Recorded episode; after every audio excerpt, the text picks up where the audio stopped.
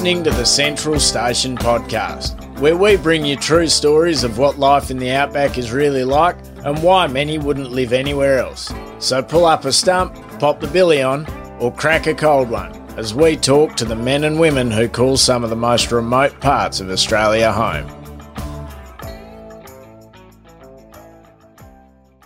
You can't live and work in the Northern Territory and not have a story or two to tell. So, imagine how many stories a Danny Hayes must have, having flown as a helicopter mustering pilot for over 30 years. I think it's safe to say that he has seen and done a lot of things and has got the experience to back up his opinions. So, at eight months pregnant, I headed out to Mainoru Station, northeast of Katherine, to sit down with Danny and hear some of his yarns. This episode is the first of two episodes with Danny. In this episode, he shares yarns from his childhood and early days as a pilot. In the second episode, Danny recounts his history of finding himself in some hairy situations while flying, and how experience and a bit of good luck prevailed so he could live to tell the tale. Danny, if you're listening, just know that I'll be back for at least one more episode because we didn't even scratch the surface of the stories you have to tell, especially how you and your wife purchased your own cattle station in the wake of the live export ban, a time when it was pretty hard to be in this industry.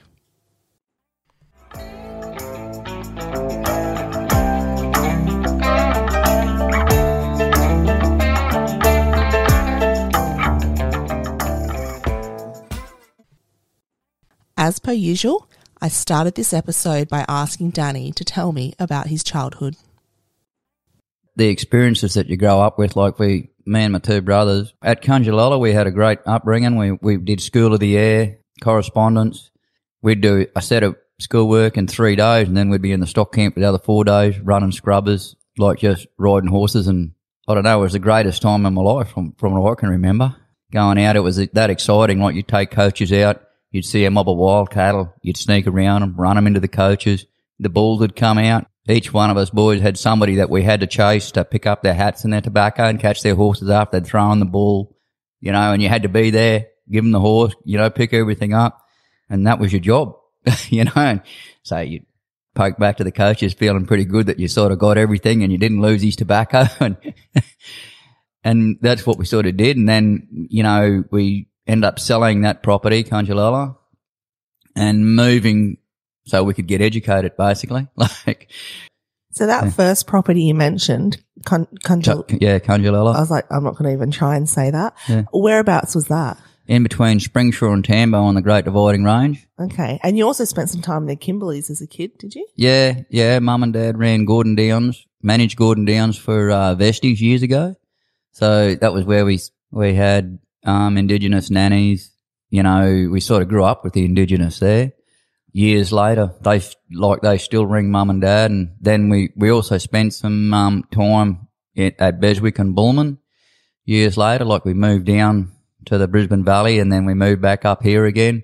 And dad managed Bulman for a while. Like they had, I think they had four or five thousand head of cattle there. It's a long time ago, and I, I don't really remember the ins and outs of it. I just remember that we were at Bulman, and Mum was the nurse. She was a nurse at Beswick as well, and uh, fairly like a third certificate nurse. She could deliver babies and that sort of stuff. So um, I think Mum was actually on more money than Dad. You know, government paid out in that atmosphere. Yeah, they couldn't get too many nurses to move out there in those days. So your entire childhood was pretty much on the land in the outback. Yeah, yeah. Not like not very often. We never had. We always seemed to have horses and exposed to a hell of a life in general. Because like even when we were at Bulman, there was a there was a uh, uh, field kill meatworks there for buffalo, and we, we'd go out with those fellows and shoot buffalo and drag buffalo onto the trailers. And like for us, it was just fun, not work. What do you remember of your time at Gordon Downs? And for anyone listening that's not familiar with that property, that's, uh, I guess, in the East Kimberley, just southeast of Halls Creek. Is that right? Yep, yep. It's it's now part of Flora Valley, but it used to be a separate property on the Sturt River scheme, on the Sturt River plateau sort of thing, or the runoff. Besides Borondoodoo, or like we there was a, a three hundred, at least three hundred people lived there, indigenous lived there, and like I can remember, Dad had his killer boys and his garden boys, and they were sort of out, older fellas out of the stock camp. And once you got too old to be in the stock camp, you progressed into the killer pen, and they'd kill three head a day. And then there was like four or five fellas in the gardens, and they were growing carrots and peas and whatever. Like it was just full on all the time. And then um, you had your kitchen girls, and they baked bread for the whole three hundred people. So that was like you had big bread ovens going all the time, and you could always like you had the smell of fresh bread was unreal, sort of thing. Yeah, so it was a big operation the whole time, just managing that many people, and like there was rubbish runs, and everything had to be tidy. Everybody had to be fed. Mum was the nurse there then, and yeah, like it was just like I can just remember you were always out and about and doing stuff. And so this would have been prior to the Wave Hill walk off and, and when things started to change in that landscape. And if it's sounding familiar to any of our listeners, what you're describing now sounds quite familiar to uh, Dr. Dave Morrell, who was in an earlier episode, grew up around the same time. I think he's probably a little bit older than you on a property in the same region.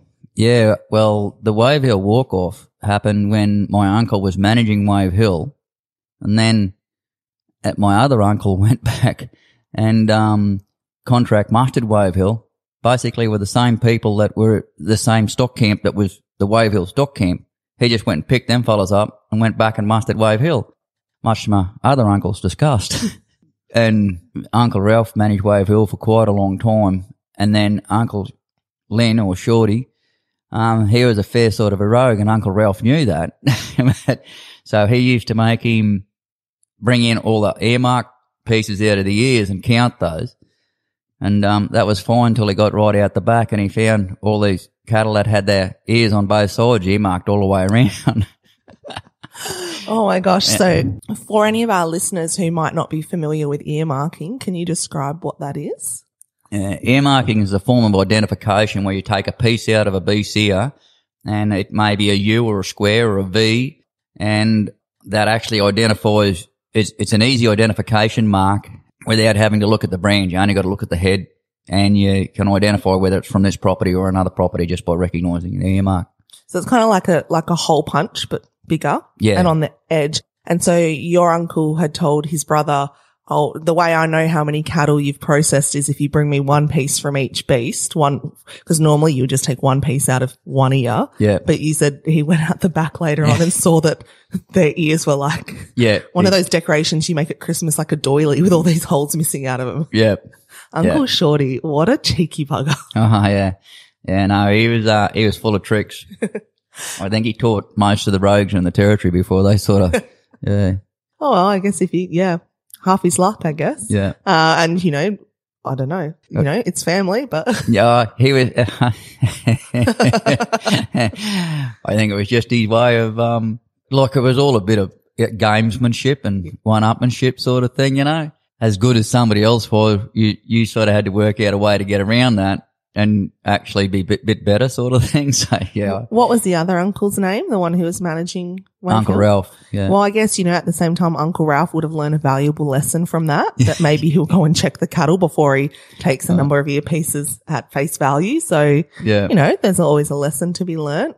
I understand that some years later, you actually ran into one of your nannies from Gordon Downs as an adult and you were very much remembered. yeah. It was quite amazing. It, like I wouldn't have seen, oh, seen her for thirty odd years. Yet, as soon as I walked out of the shop at Fitzroy Crossing, she recognised me and got me in a bear hug and got me like, Danny, my boy, where have you been? and I'm going, holy shit, who's this?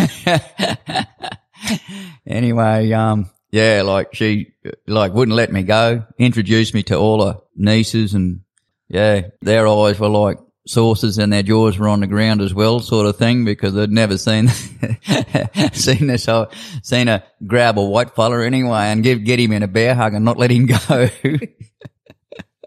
What else stands out to you about your childhood in all these remote places, whether it was WA, the territory, Queensland? You know, it sounds like until you had to move into a, a, use the quotation marks, a town for school, you, it was all distance ed, but really it was kind of get that done as fast as you can and then be outside. yep.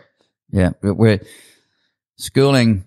Like mum made sure we did our school properly, but we like we. It wasn't like school hours. When we got up at six o'clock with the men and had breakfast, we went to work. We went to school, like, and we didn't stop until five o'clock that afternoon when the men came back. Like you might stop for a quick smoke or whatever, but we were there to get our schoolwork done, not minimise the hours that we did it. So as soon as we got our schoolwork done, we could get back out in the stock camp and go have fun. Was your mum the one teaching you? Yeah. So Yeah. from like around 6 a.m. to 5 p.m., she'd be in the schoolroom with three boys. That woman deserves a medal.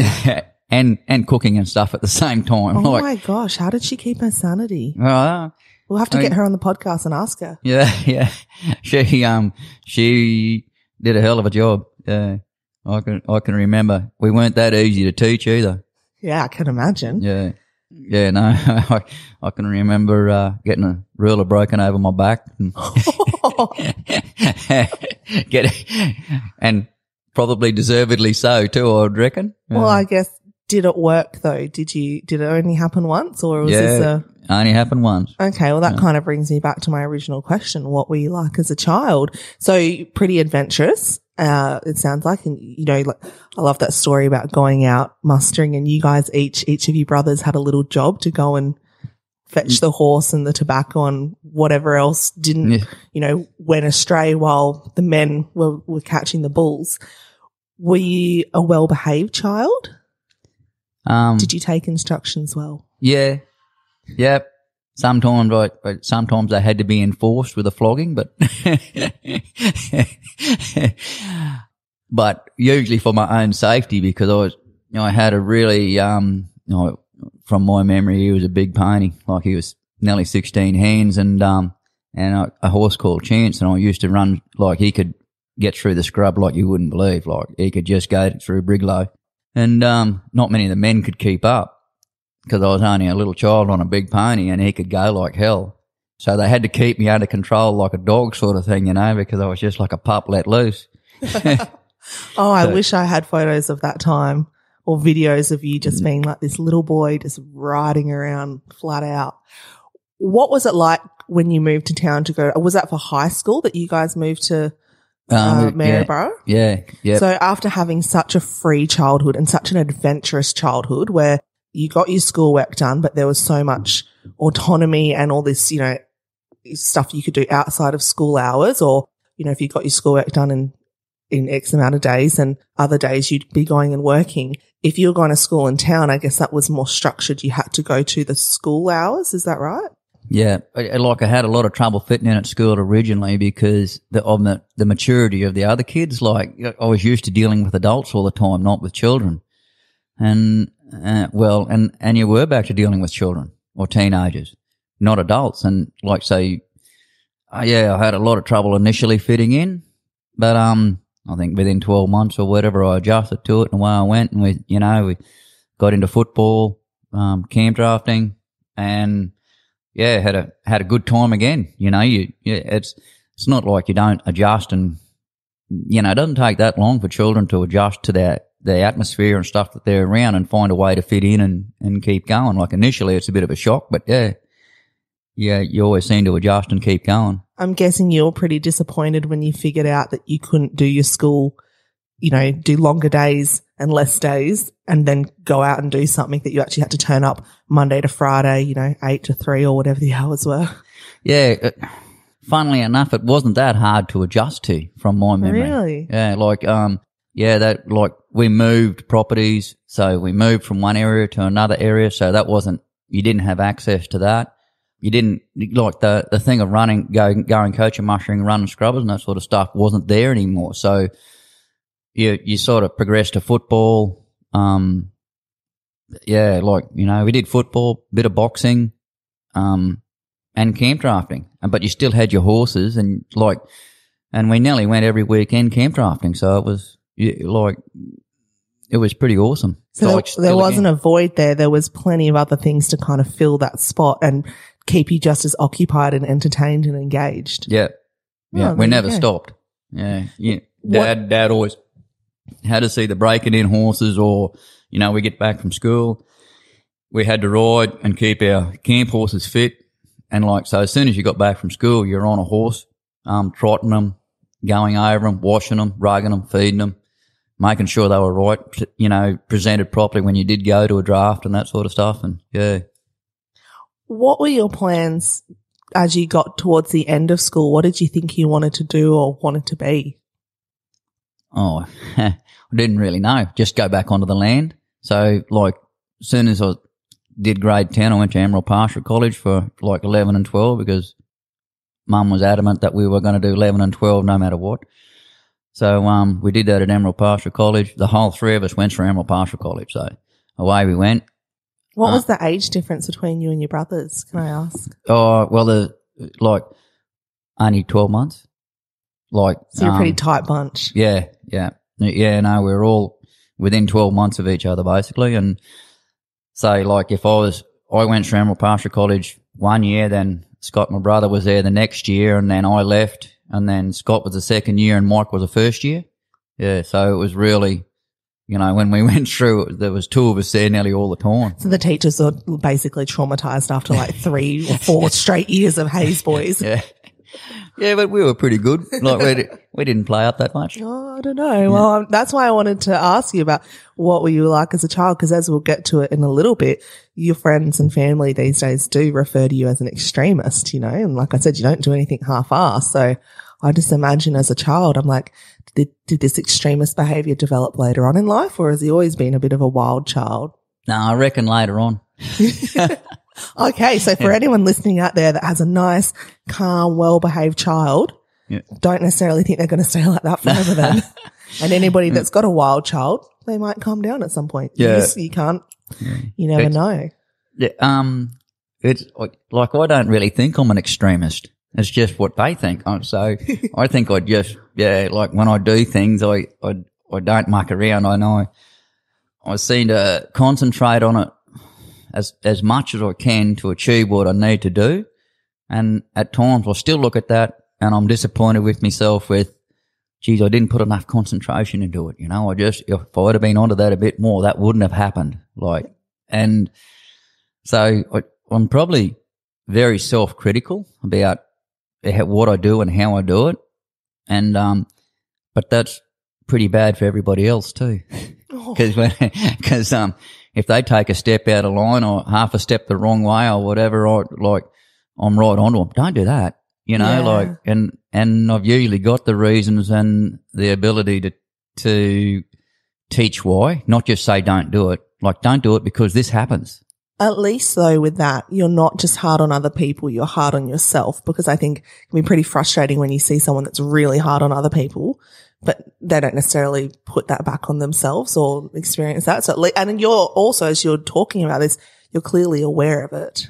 Yeah, yeah. Um, I I developed a a hate for people that yell at people, but can't explain why. Like I'll yell at people, and a lot of times when I'm yelling, it's for their own safety to get the hell out of there, and because they're going to get hurt, or don't do something like that because you're going to get hurt. And then if I yell at people because they're doing things wrong with animals, it's that it can be done an easier way and without stressing yourself out or the animal. Probably learnt that through getting run over a lot and getting hurt a lot, but um, and I was lucky enough to be exposed to Ray Hunt when I just left Emerald, uh, Emerald College. I went back there the next year and did a Ray Hunt school, and I've also flown Bud Williams around in a helicopter. So those fellas, they are the absolute top of the tree with animals, like how to handle them, what their thought processes are, and um, so to be exposed to that and and take it on board, not just exposed to it and go, oh yeah, they know what they're doing or don't know what they're doing. Um, you sort of open your it opens your mind up a lot to how to go about stuff. And but but what I was saying originally was I don't if somebody yells at somebody and then goes, oh shit, you're not worth employing if you don't know that. That that just means that they don't know what they're talking about. You must be able to explain why somebody got yelled at. You know, either mate, if that beast had hit that gate and your fingers are in there between the chain and the latch, you know what your fingers are going to look like? I said, don't put your hands there. You know, like it's simple stuff. And they, you could see that they'd never even thought of it. And you're going, that, don't do it. You know, um, things like, oh, I don't like, you know, the way gates are set up on yards and that sort of stuff. On a, on a big yard, two gates that meet in the middle to be chained, they're a death trap. Like have one big gate that you can take right around and shut. And as soon as you got to step across an open spot to get to the other gate, them cattle are looking to come back over you. So I don't like that. I don't like that yard design and I'll change it. With those gates, and you talk about, so where you've got two gates that meet in the middle, the one thing that drives me bonkers at a set of yards is where you'll you'll close one and then when you go get to the other one, that first one will swing back open. Yeah. And it's like this constant like you either need two people or if there's one of you, you're just like running and you like throw it and you go get the other one and you throw it and you're just trying to go back and forth until you get them both. Like, Yeah. oh, that drives me bonkers. And meanwhile, the cattle are trying to run back over the top of you. yeah. Yeah. So you just mentioned Ray Hunt and Bud Williams, and I have to say, every time you say those names, and since I've been out here visiting you on the station, I just, it, the jealousy has not subsided at all. For anyone that's not aware, I guess, would it be fair to call them basically the, the, the godfathers of Ray for horse behavior and horse training, horsemanship, and Bud for cattle? Yeah. It's not that Australia didn't have great horsemen and, and, um, and like we, like there, there's plenty of great horsemen in Australia. It was the terminologies and stuff that they put to it that the Aussies didn't have. You know, like, um, Bud come over and said, you got to work a T, you got to have a straight line, you've got to do this. You know, um, when this happens, you know, you, you do that. And I found that after he'd been through people on the ground, it was a lot easier to talk to him out of a helicopter because like helicopter pilots weren't in charge of anything on the ground and you had that much more experience than most people on the ground. You say, oh, you just need to give them a bit more room or this or that where you could then go there and say, uh, didn't you fellas just do a Bud Williams school? Yeah. Well, you're not working a T. You're not in a straight line. You're not this. You, you certainly didn't take anything in. And then all of a sudden, the head stockman or the leading hand goes, "Oh, Jesus, you know, gee, fellas, do this, do that," and you're saying, "Well, now you're too close." You know, like you got nobody in the lead working the lead. You're trying to push the tail over the lead. You know, you need somebody up there feeding the lead through. Didn't Bud teach you that? Yeah, yeah, yeah, yeah. Right. Oh, hang on. Give us a second. We'll sort it out. You know, uh, you could actually, he put the terminology there and because it wasn't a helicopter pilot saying it and you just kept mentioning Bud, you could get done what you wanted on the ground. And it was only because they're young, you know, that the application of what they'd learnt with a small mob of cattle, but actually taking it out and using it in the field was different. And it was hard for them to do the crossover. But once you mentioned it and said, you know, like, this is what, you know, this is what he was talking about. You got to be up there, feed them through the, you know, have somebody there to make sure that gateway's clean and it goes through and your lead's still going and, and these fellas back here are working the T and they're in a straight line. It's, it's, you know, most of it was done on foot with 30 head, not on horseback with 2000. So just getting that sorted out. But I, I like really enjoyed working people on the ground after Bud Williams had come through. I think every field, whether it's sports or music or I don't know, any, anything has their leaders. And like you said, there were, would have been great people and still are great people in Australia. But, you know, when we think of a boxer, Muhammad Ali, you know, there are the greats. And I Yeah. think that's where Ray Hunt and Bud Williams come in. They are the greats for what they've contributed to their fields. At the time, did you realize what, because I'm sure back then, you know, going to a Ray Hunt school would have been like, oh, cool. But, you know, n- now, you know, I don't have the opportunity to do that. I can watch videos. I can see DVDs. I've heard, you know, and then I've got another 30 years of like hearing stories about him and the legend he is. Did you realize at the time, like how amazing an opportunity that was? Or was it kind of just another horse school for you? I'd never really done horse schools, been exposed to a lot of great horsemen, but that Ray Hunt was the actual first horse school I'd actually done. And it, it did amaze me because of what he could achieve with a horse in such a short period of time. And that's what changed my attitude a lot. Um, was what he could get a horse to do in 10 minutes could take us two days. And he was just watching his horse that much closer to, to get what he needed. Like, he could teach a horse to load on a horse float that had only just been handled, you know, that day. And he'd just have a rope around its thing and he'd flick the rope and he'd have a noose around its nose and teach it to lead. And then in the end, like within, say, 20 minutes, he could stand on the other side of the float, give the rope a tug, and that horse would trot around, trot up in the float and stand there in 20 minutes. And I'm going, holy shit. Like, I need to get onto this. Um, cause I, like, I was teaching horses to load on floats and do that sort of stuff. And I'm just, like, he could, he could have a foal leading around backwards by its tail in 15, 20 minutes. A yearling. You know, just stuff that I thought was impossible. He could achieve in a really short period of time. Yeah. And he just, um, opened my eyes up to what could be achieved and what you could get your horses to do. Yeah, my jealousy is not subsiding at all. It's it's kind of getting worse as you keep talking. I'm so jealous. At this time, you were 19, and so you'd been out of school a year or two. What were you doing at that time? Did you know what you wanted to do? Like, had- you decided you wanted to be a horseman and work with horses, or I was still giving mum and dad a hand for the first 12 months and then I came back to the Northern Territory. I think it's that young gullible thing, like, you know, started arguing with dad too much and didn't, you know, like I, you always argue with your father, you know, and that, I think that's just part of that herd mentality where that young fella's got to get kicked out of the herd and go and fend for himself. So, um, luckily enough, I came back up here and did, uh, 12 months with, uh, my uncle Shorty at Innisfail. You know, was exposed to bull catching, coach mustering, helicopters all over again. And then I decided I got sick of waiting on the end of Hessian wings, waiting for helicopter pilots to bring cattle in after I just set the wing up and they, they knew more about the cattle. You could, next time they came back, they were talking about the cattle and stuff. And did this bull give you a hard time or did that bullock make it in? And you go, and they know just as much as what I know about these cattle. I'm doing all the work. so I decided I'd better get my helicopter license. what was your first memory of working with a helicopter? I mean, oh, when I can't even remember when they started being used in mustering. Was it like the late 60s or the 70s they kind of started to be used? Yeah, well, I can remember helicopters being at Wave Hill when I was a child.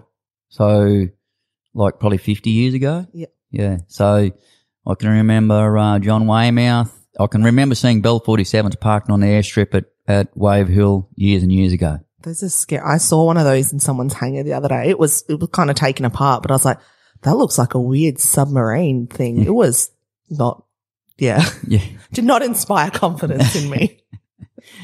Well, they're actually a terrific old machine. Yeah. Yeah, yeah. I was lucky enough to fly Bell 47s and Kawasaki's and they taught me a lot. Um, I never flew Hughes 300s and by the sound of it, I probably missed out on a little bit, a little bit there. I, I probably should have had a go at a Hughes 300 at some stage, but the opportunity never rose, so I never did. But a Bell 47, everybody, you know, they're, they're the old, a G5A Texas no bar as a mustering machine was as good as you would get. Yeah. And like, that's probably real helicopter pilot talk, but all them old fellas would probably agree with a G5A, normally aspirated, Texas no bar. Yeah, they were a good I'll machine. just smile and nod. I'll be like, yep, yep. I'll go home and ask my partner and be like, what, can you decipher that? yeah. How big a role did helicopters play? So what would you have got your license in the 80s then? Uh, yep. Yeah. It, it was, uh, uh, I think 92, something like that. Yeah. Okay. okay. Don't, Yeah. Sorry, I don't want to make you any older than you. Yeah. don't want to be adding on any years, but how big a role did helicopters play then compared to now? Because I know today there's, I don't really know like many stations that would do a muster without something in the sky. And even, even in say the Barkly where it's really open country, you can still have a bunch of machines in the sky. So were helicopters kind of at every single muster back then? Or was it like a, when you needed them, they were brought in or when you were in tough country? No, they were, they were prevalent the whole time. Like Yeah. as soon as BTEC program hit, there wouldn't have been a BTEC program without helicopters. There would have been too many mm. animals shot. Yeah. Yeah, so helicopters became very. Oh, I can't remember when they weren't. Like there was a. From my memory, there seemed to be a lot more helicopters, a lot more cattle, twenty years ago than what there is now. Really? Yeah, like a lot of country got cleaned up through BTEC. Like I can remember, you went to a whole bunch of different areas mustering, and there was still a lot of cattle there. Whereas the cattle are under more under control. There's more fences, but your Arnhem Lands and your national parks and that sort of stuff are so much more tidier. Like there's there's nowhere near the numbers of cattle there, nowhere near the numbers of feral animals there that the there was before BTEC. And for anybody wondering what that is, we talk about it a fair bit more in Dr. Dave Morell's uh, episode, which, uh, you know, just search his name in wherever you listen to this podcast because I don't remember which number it is. Now, I'm having some serious baby brain here. I can't believe I'm actually about to admit this on a podcast and it's going to be a permanent recording forever. Is BTEC bovine tuberculosis eradic- eradication campaign or is it like brucellosis tuberculosis eradication campaign? What does the B stand for? Um, brucellosis. Okay, cool. yeah, yeah. okay. yeah. I was like, is it? Is it not? But yeah, okay. And Tuberculosis. yeah. Yeah. But the, but then there's the B. So was that for, was it for brucellosis and tuberculosis or was it just, or is it like bovine tuberculosis?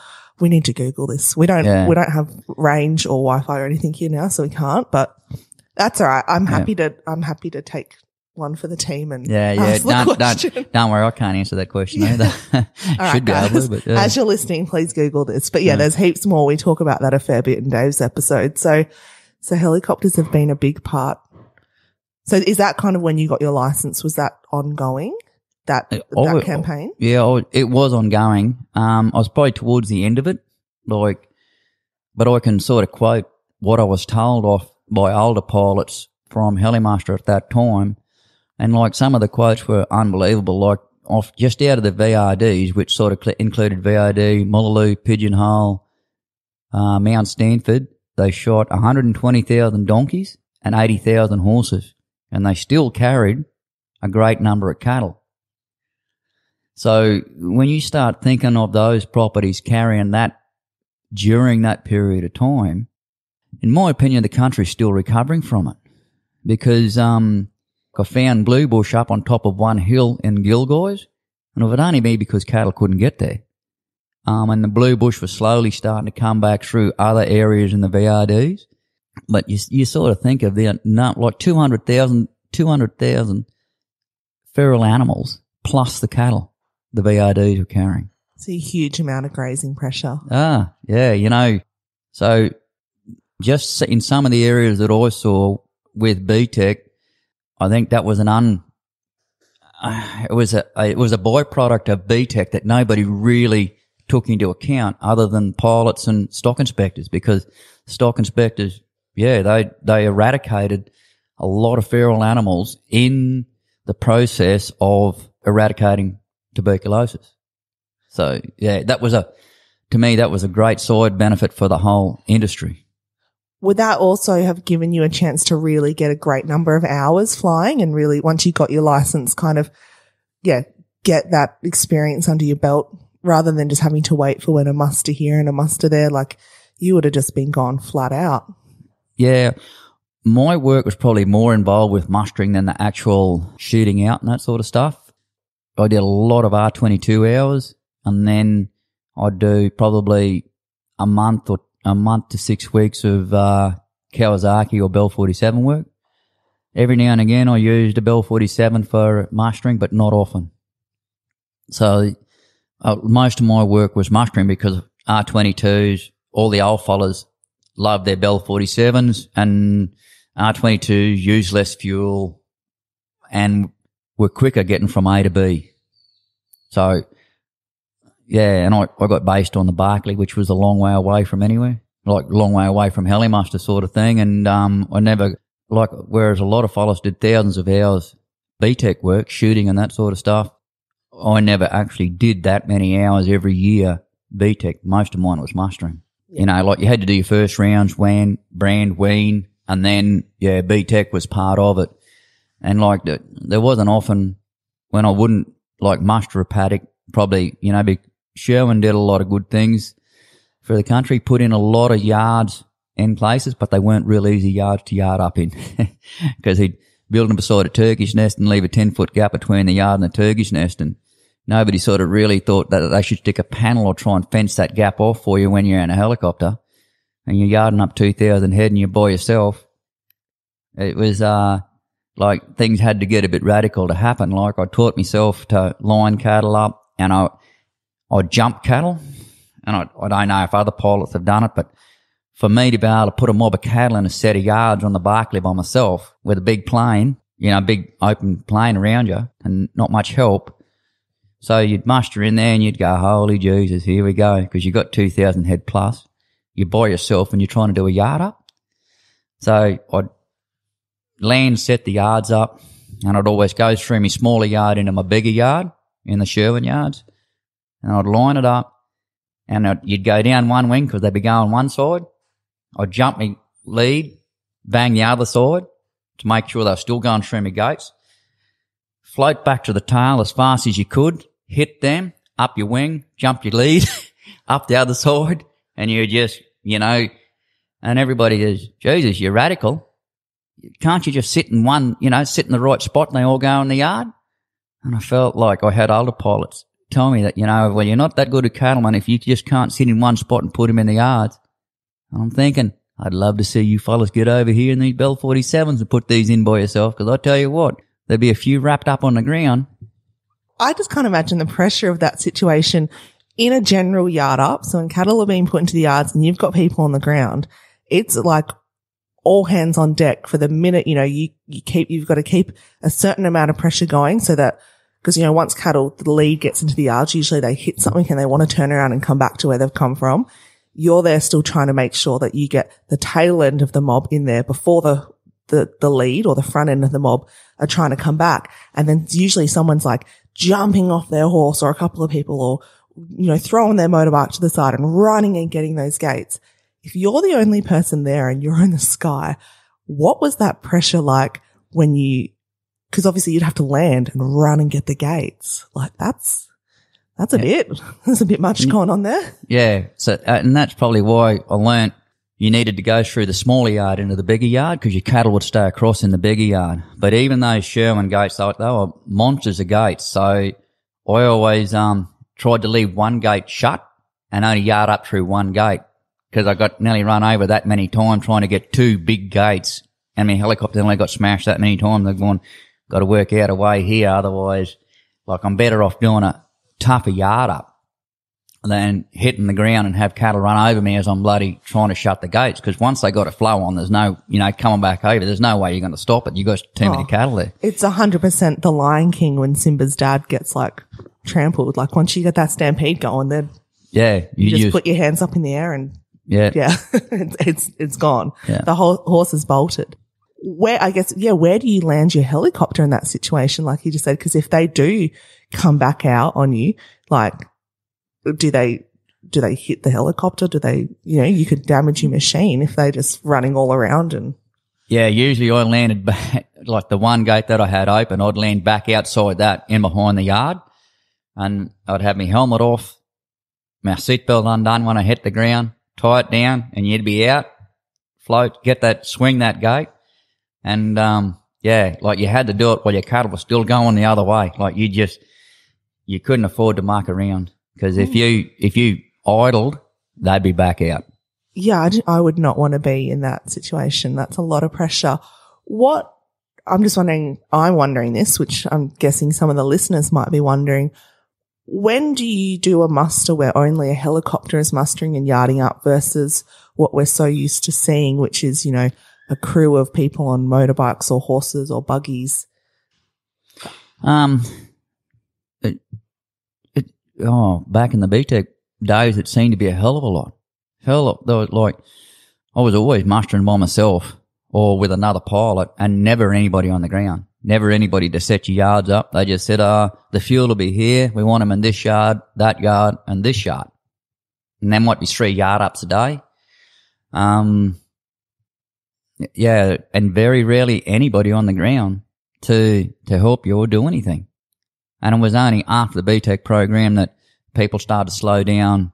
Do like I'm I'm sure there was areas that did use a lot of people people on the ground and that sort of stuff, but I was never exposed to it that much. You know, and and if you did have somebody on the ground, they were on a bike bringing a tail for you, that sort of stuff. It was only after BTEC that a lot of things fell into place where people went wanted to go back to the ground because if you with BTEC you had to inject, wait three days, then run them through the yard again and read.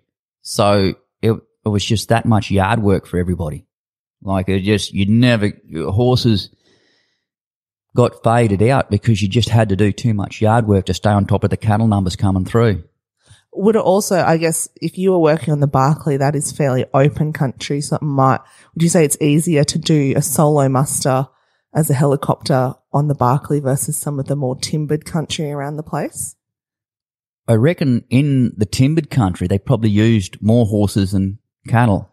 Yeah, because they've got more places to hide and you might need someone on the ground to go and put, like, you know, push them out. Uh, my opinion was the Barkly was harder to muster than a lot of timbered country. Really? Uh, just the designs. You walked up to a bore, or you, you know, you, you get to a bore and you've got two and a half thousand head, or two thousand head, or fifteen hundred head. They've got a square built around the trobs that that have got a couple of trap gates in. So you know, you've got a fifteen foot gate. Usually, that gate's facing the wrong way for where you want your cattle to go. There's a thousand head milling around inside and outside, so you're trying to get them out of the cooler keep your calves mothered up, and then head them in the one direction without anybody else there. There's no horses on the ground. There's, so you got, and then with, you know, you, you'd get into where, um, you were preg testing into paddocks. And so 85% of your cows had weaners. Well, it looks like, or calves. When you see that many calves and weaners in one mob on those, that numbers of cows, there's no way your cows can cover up your weaners and your calves and that sort of stuff. So you, if you couldn't leave or try and leave that bore with everything mothered up. All you did for the rest of the day was chase calves and weaners back to your tail.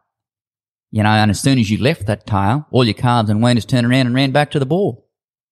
So, yeah, it was a lot tougher, in my opinion, on the Barkly than it was. Like, I, every now and again, I'd get a job to do at VRD that have more machines, more people on the ground, Oh, and you're just going, this is easy. Oh, okay. So it was harder on the Barkly because you'd be out there on your own versus, up. so it's not because it was different type of country or anything like that. It's just because you would be given, you'd have to go out and kind of do that solo. Whereas in other areas, uh, not so much because it had different country types, but you'd have more people, whether it's in the, like more support, whether it's on the ground or aerial. Yeah.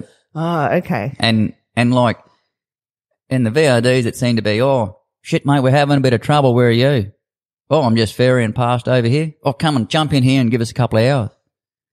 On the Barkly, there was none of that. Yeah. Like you, you were there. You, you didn't have nobody else to rely upon but yourself. Or, um, I did a lot of work with Ashley Dixon and like we were, we mustered on the Barkly together for about four or five years. And it was good when both of you were in the paddock because you could back each other up or, mate, I'm going to be tied up here, you know, um, or can you come and can you come and watch this tail for a bit while I go and fuel up and then come back? So you, you could cover each other. But when you were there by yourself, you, you know, you're watching your fuel and thinking, shit, I need another five minutes here before I, if I can get another five minutes and then go and fuel up, I'll be just past this. And these cattle only be halfway back to the ball when I get back here. Just sounds like you've got a hell of a lot of irons in the fire or balls in the air. So much to manage, especially when you're out on your own. What was it like that first time, or if you remember, or, you know, when you were first learning to do that yard up or mustering on your own and you didn't have anyone else there with you? I'm guessing there must have been times where you just lost the whole mob or like, you know, when you, when they all came back out of the yards you start over again. Yeah. Yep. And, you know, you just go, holy dude, what's going on? Like, you know, you sort of, yeah, you just start from scratch and start all over again and think, I've got to do this a bit smarter what's the uh, greatest number of times you had to try and yard up cattle before you actually got them in the yards? Like if they if they blew back on you once, would it usually the second time you'd get them in, or was there any times you can think of where they kept, you know? No, usually if you didn't get them the second time, you never got them. Oh, really? yeah. so yeah, you, no. was that an awkward call to rate to make on the radio to? Well, you know, you, you might get three quarters of them or, you know, lose X amount and then you go, uh, we need to do a tidy up here and we need to go into another paddock with them or something, you know? And, but often, you know, you could sort of say that, but you'd have to actually make that happen yourself pretty quickly. And um, if you couldn't get hold of some, if you couldn't get hold of other people, you had to go, look, mate, this is what's happened. Um, you know, and I'm fully booked for another 30 days. Like, I, I- we got today to sort it out. And it, you, you'd go, oh shit, maybe there's a holding paddock over here or somewhere where I can put them in. And, um, or you run out of time. like it, it wasn't an easy process to sort of get through. Yeah. With the ability to do mustering and yarding up without a ground crew, I know that was you saying that's because in those days the ground crew were often tied up with yard work because there was so much yard work to be done during BTEC. I know that still happens. I don't know how regularly these days, but you know, my partner, he, he does that often enough as a pilot where he'll go and muster and do stuff without a ground crew. Do you think we'll ever get to the point where ground crew will, during mustering, not obviously we still need them for yard work, where they'll become obsolete or less needed? And no, I think to keep this industry alive, we've actually got to go back to coaching, mustering, and using a lot more people on the ground. Mm. Um, just to, because um, just doing yard work is hard on people. You know, like just day in, day out branding, it's hard on people. So the more you can get them out on bikes, whatever, just get them out there in the field. Um, and they, they get a lot better feel for cattle and that sort of stuff as well. Like yard work is, you get desensitized and helicopter pilots get desensitized too because they don't hear things bellow. You know, they don't get back in the yards and, and actually they're, you know, they all they hear is radio chatter and noise and fuel and, you know, so you, you get desensitized to animals actually bellowing, looking for a calf, running back, looking for a, to mother up. And, um, and don't worry, I was as desensitized as anybody towards it because it was just like I had a job to do, muster this paddock, get him in the yards, do it, and I would achieve it.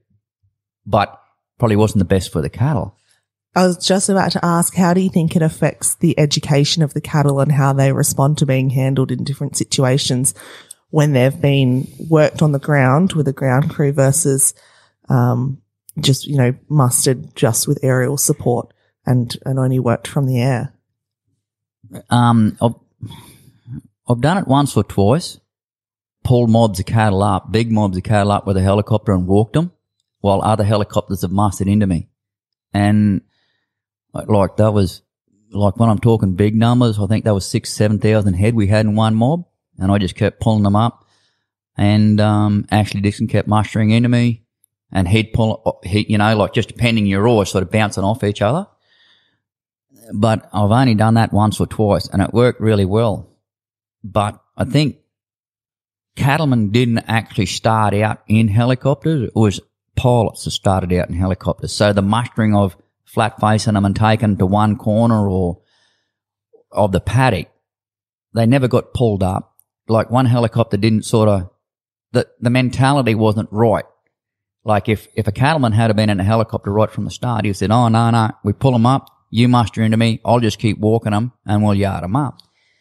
And even to this day, if a helicopter pilot pulls them mob of cattle up and then hands them over to the people on the ground, they're a lot easier for the people on the ground to handle. But that art is pretty rare in pilots because people on the ground haven't seen it. And a lot of times they're going, Oh, what are you doing? Oh, I'm pulling the cattle up. Well, oh, you know, you're just making hours for the helicopter. And you're going, no, I'm not. I'm pulling the cattle up. You know, I'm putting them in a mob, pulling them up, and then I can hand them over to the horsemen and they can walk away with them.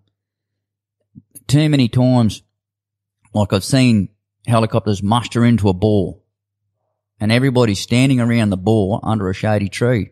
And they go, oh yeah, no, we got them under control. The cattle hardly know they're there. The cattle wanted to go to the bore for a drink anyway.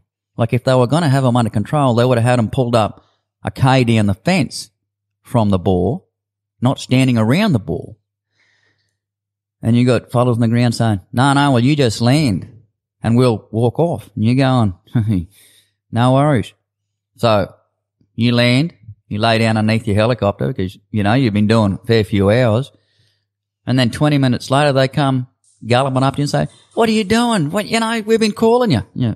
What do you want me to sit in the helicopter with my helmet on, my power on, waiting for a mayday call? When I, I told you she didn't have them under control in the air. Like, let's shift them off the bore, hold them up there for an hour or so, let them mother up and then walk off. No, you already had them under control. That's why I landed. Or you told me to land. Uh, so yeah, uh, yeah, no, there's some situations where uh, people on the ground are jackaroos and they, and they still, like they haven't, but, and it's not their fault. They just haven't been to expose, exposed to enough stuff and told how to do it properly. And that's probably, it's the inexperience that we've lost through BTEC was how to go out and walk up to a mob of cattle, get them under control on horseback and walk away without losing any. Now, and one of my great sayings, or a saying that I like is that jackaroos can walk up to a mob of quiet cattle and lose a lot. Ringers can walk up to a mob of wild cattle and not lose any. There's a big difference.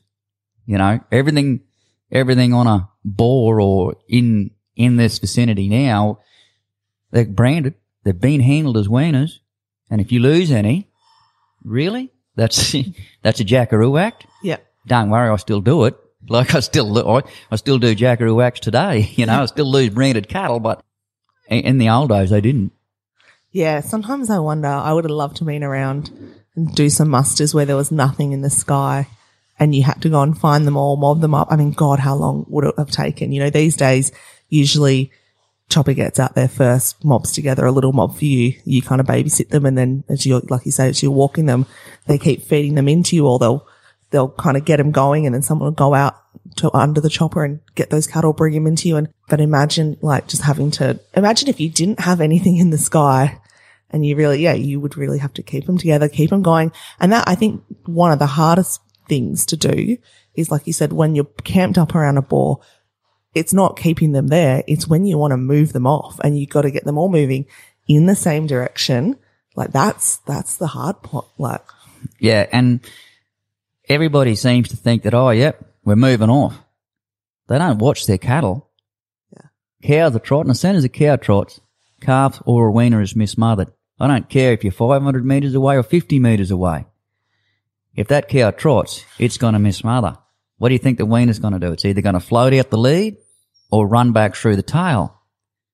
It's looking for its mother. It's got nothing to settle down with. So, you know, people aren't watching their cattle close enough. And my, my thing with if you're on a bore, you drift cattle off. It's real slow. And if you don't do it real slow, you miss mother and then you cop it. But if you do to, to make sure and you walk up, you don't just walk straight up to a mob of cattle. You sort of fade up to them. You'll be walking sideways, backwards and forwards, backwards and forwards. And then if something throws its head up and starts looking, you go, well, you know, you're far enough out for it to get used to you coming or it's going to come to you anyway. But you're not affecting everything else. You're only affecting that one animal that's Yeah. throwing its head up. You can deal with one animal. If you get to that mob and you're right up close and it comes out and it takes t- 10 with it, you can't deal with 10. yeah. Yeah. So how people walk up to a mob of cattle, the art of walking up to a mob of cattle, keeping them quiet, mothered up, is lost because people don't know how to do it. Even in a helicopter, like I don't, if I'm going to go and shift them off a bore, I don't just fly straight up there and get everything heading in the same direction. I'll work as wide as I can and as slow as I can to keep everything mothered up and heading down the road. Because I know what I've got to deal with if I do mismother everything. They're going to be, you know, there'll be a hundred calves on the tail all running back at me for the rest of the day to the bore where they last had their mother. Do you think people on the ground have become too reliant on helicopters to kind of be there and save their bacon or do parts of their job for them? And we're not mm. as handy as we used to be? Yeah, definitely. Definitely. But I don't think it, I don't blame the young people for that. I blame like the things of BTEC and how things have happened and our experience level. A lot of those fellas left the industry because they didn't like the way BTEC was going and they went to the mines and had better money and better conditions. So we lost a series of, um, very experienced people that knew how to do it And now we're sort of left with having to learn it all over again.